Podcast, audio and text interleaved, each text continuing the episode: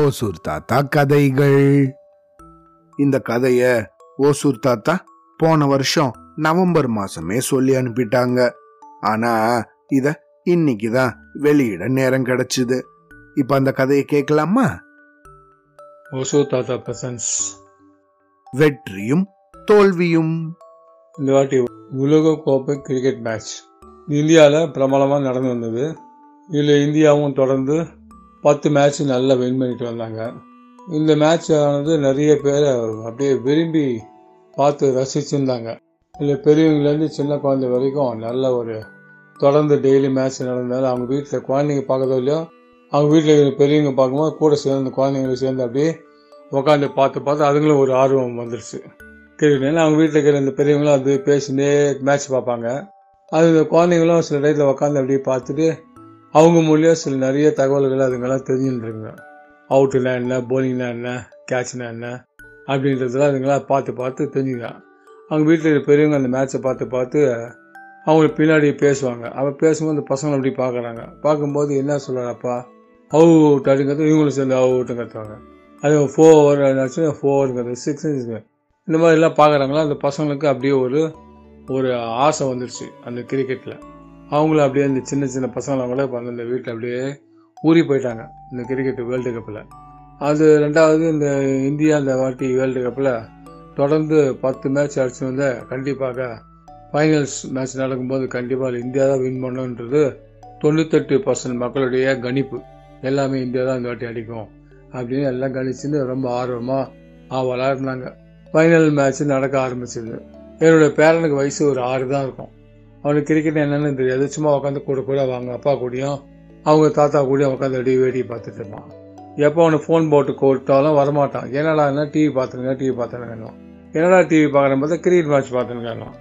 அப்போ அவனை கூப்பிட்டு ஒரு நாள் கே நான் கேட்டேன், ஏன்னா நீ பாட்டு டிவியில் உட்காந்து பார்த்துருக்க கிரிக்கெட் மேட்ச் இருந்தால் அவனுக்கு என்னடா தெரியும்? தெரியுமாட்டான் தாத்தா எனக்கு எல்லாம் தெரியும் தாத்தா அப்படின்றான். அவன் எனக்கே ஷாக் ஆகிட்டு, என்னடா குழந்தைக்கு இவ்வளோ இன்ட்ரெஸ்ட் வந்துருச்சா மேட்ச் அப்படின்னு சொல்லிட்டு, என்னடா தெரியும் உனக்கு சொல்கிறா பார்க்கலாம் அப்படின்னா.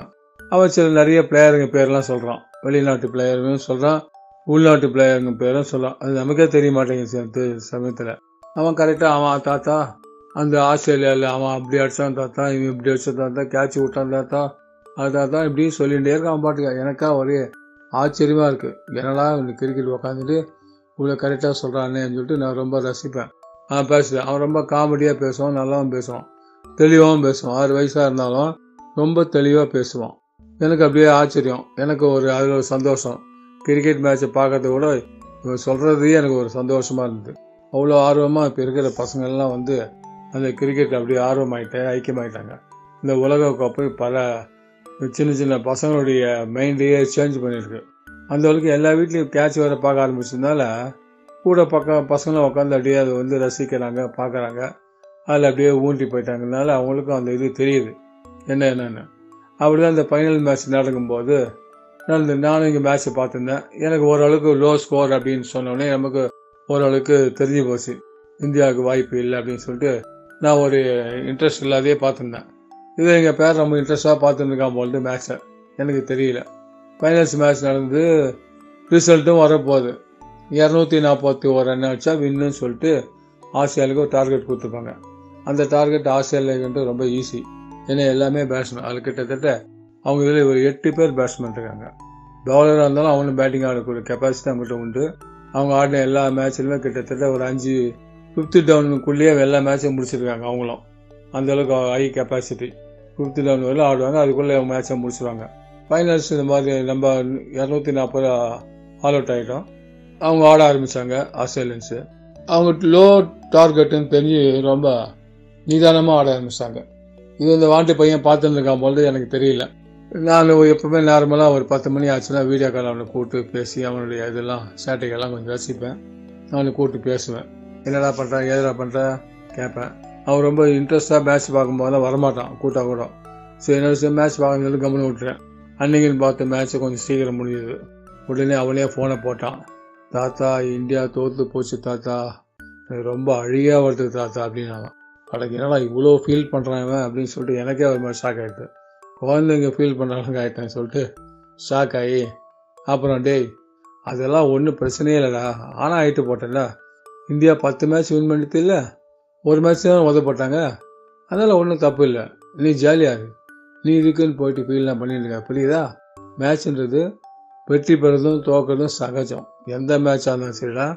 மேட்ச்ன்றது போட்டின்னு ஒன்று வந்தால் ஒருத்தன் தோப்பான் ஒருத்தன் ஜெயிப்பான், இதுதான் போட்டி, புரியுதா? அதனால் நீ வந்து இதெல்லாம் ஃபீல் பண்ணக்கூடாது அப்படின்னு சொல்லிட்டு அவன் மைண்டை கொஞ்சம் சேஞ்ச் பண்ண மாதிரி ஒரு பதிலை சொன்னேன். அப்புறம் அவனு அப்படி யோசனை பண்ணி ஆமாம் தாத்தா அப்படின்னு சொல்லிட்டு ஒரு மாதிரி தலையாட்டினான். எனக்கு ஒரு ஃபீலிங் ஆகிடுச்சு, என்னடா குழந்தைங்களுக்கு இவ்வளோ ஃபீலிங் ஆகி போச்சா, இதே மைண்டில் போட்டுருக்க போகிறான்னு சொல்லிவிட்டு அவனுக்கு திருப்பி திரும்பி கூப்பிட்டு, டேய் மேட்சுனாக்கா வெற்றி தோல்வின்றது சகஜந்தா, அதனால் இதெல்லாம் வந்து ஈஸியாக எடுத்துக்கணும், ரொம்ப சீரியஸாக தான் எடுத்துக்கூடாது, அழுகை வருதுன்னு சொல்கிறத பற்றி அழுகெல்லாம் வரக்கூடாது. மேட்ச்சு மேட்சாக பார்த்துட்டு அது முடிஞ்சவொடனே நீங்கள் கை தட்டிட்டு அவ்வளோதான் அப்படின்னு சொல்லிட்டு ஹாப்பியாக இருக்கணும், அதுதான் ஓகேவா? அப்படி தான் இருக்கணும் மேட்சுனாக்கா. இந்த மேட்சில் எந்த மேட்சாக தான் டிவியில் எதை பார்த்தாலும் போட்டின்னு வந்தால் ஒரு போட்டின்னு வந்தால் ஒருத்தன் தான் ஜெயிப்போம் ஒருத்தன் தான் தோப்போம், புரியுதா? அது மாதிரி தான் கான்செப்ட். இப்போ நீ கூட ஸ்கூலில் படிக்கிறேன்னாக்கா ஸ்கூலில் படிக்கிற எல்லா பசங்களும் ஃபஸ்ட் ரேங்க் வாங்க முடியாதுடா, யாரோ ஒருத்தன் தானே ஃபஸ்ட் ரேங்க் வாங்குவான்.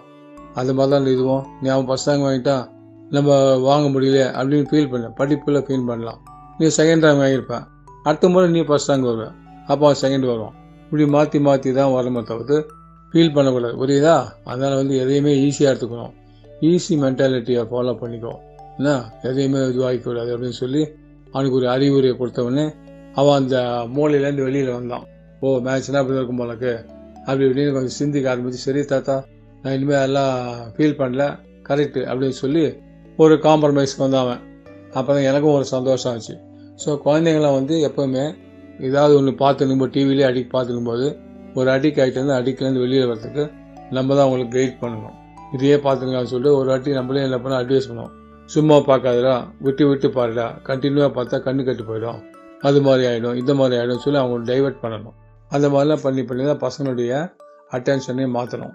அப்போ தான் பசங்களுக்கும் வந்து ஒரு ஒரு போட்டினா என்ன அப்படின்றது கொஞ்சம் புரிஞ்சுன்னு கரெக்டாக பார்ப்பாங்க, ஓகேவா? அவ்வளோதான்.